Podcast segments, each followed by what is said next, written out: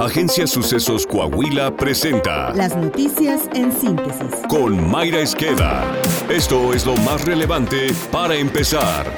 28 ataques con drones explosivos aterrorizaron a la población de Nuevo Caracol en Guerrero y dejaron el saldo de al menos una persona muerta. Se presume que los ataques son perpetrados por la familia michoacana que pretende quitarle el control a los tlacos de esa zona, ubicada entre las regiones de Tierra Caliente y la zona norte de Guerrero. Apenas en mayo se registró el desplazamiento de al menos 600 habitantes de ese poblado ante los episodios de terror provocados por grupos armados. El director del centro Minerva, Filiberto Velázquez, denunció que el gobierno de esa entidad, encabezado por la morenista Evelyn Salgado, no ha mostrado interés por vigilar esa zona. Tampoco lo han hecho las fuerzas de seguridad federales. Esta región está totalmente siendo presionada, atacada, pues sabemos que, que quien quiere entrar en toda esa zona pues es la familia michoacana. Pareciera que, que rebasa las fuerzas y las voluntades del gobierno y ahí es donde pues está ¿no? el cuestionamiento, ¿por qué no se hace algo más? ¿Qué temor hay detrás o cuáles los intereses que, que puede haber? El clima de violencia que azota a esa zona ha provocado que sus habitantes no cuenten con agua, energía eléctrica ni alimentos. La gente está urgida de víveres porque nadie puede ir, no puede ir Lara, no puede ir la leche, no puede ir, nadie puede pasar por ahí por miedo, por temor. Hay desabasto de, víveres, de medicina.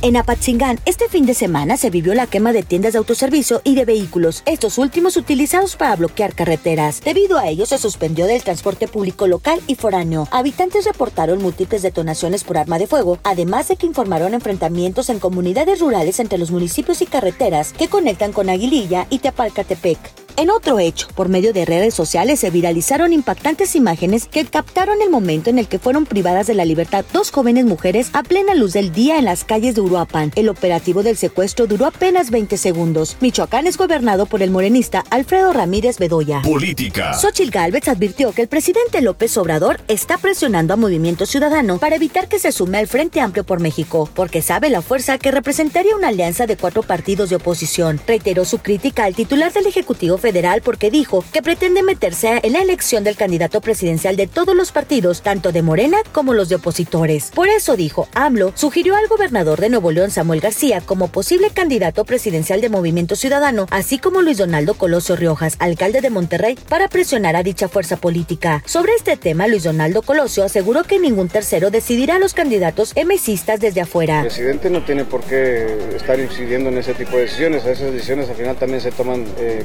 en votación en sesiones del Consejo Nacional. Entonces es algo que la gente, la propia gente de Movimiento Ciudadano decidiera. Nacional. Unos 24.4 millones de estudiantes de educación básica y 1.2 millones de maestros regresarán a clases este lunes para dar inicio al ciclo escolar 2023-2024 en medio de una intensa polémica por los nuevos libros de texto gratuitos, debido principalmente a errores y a contenidos inapropiados. El ciclo escolar 2023-2024 en México tendrá 190 días efectivos de clases y el fin de curso está programado para el 16 de julio de 2024 con dos periodos vacacionales. Coahuila. Además del viaje que realizarán seis alumnos de la Universidad Politécnica de Ramos Arizpe a las instalaciones de lanzamiento de la NASA, la institución enviará a 10 estudiantes argentina, dos de ellas son egresadas del programa de preparatoria del Centro de Justicia y Empoderamiento de las Mujeres y becadas por el gobierno del estado y el Ayuntamiento de Ramos Arizpe, informó Sucesos Coahuila la rectora de la UPLA Cecilia de la Garza. El 30 de septiembre se van a Córdoba, Argentina. Estos muchachos son específicamente de la licenciatura en administración. Esta escuela es enfocada en los negocios, pero la Universidad Siglo XXI, que es con quien tenemos nosotros el convenio allá, preparó toda esta, esta experiencia para nuestros alumnos. Ellos van a estar siete días allá, todo el tiempo en clases se va a complementar su perfil de administración con, con esta acentuación de negocios. Usted puede ver la entrevista completa con la rectora Cecilia de la Garza en nuestro canal de YouTube Sucesos Coahuila.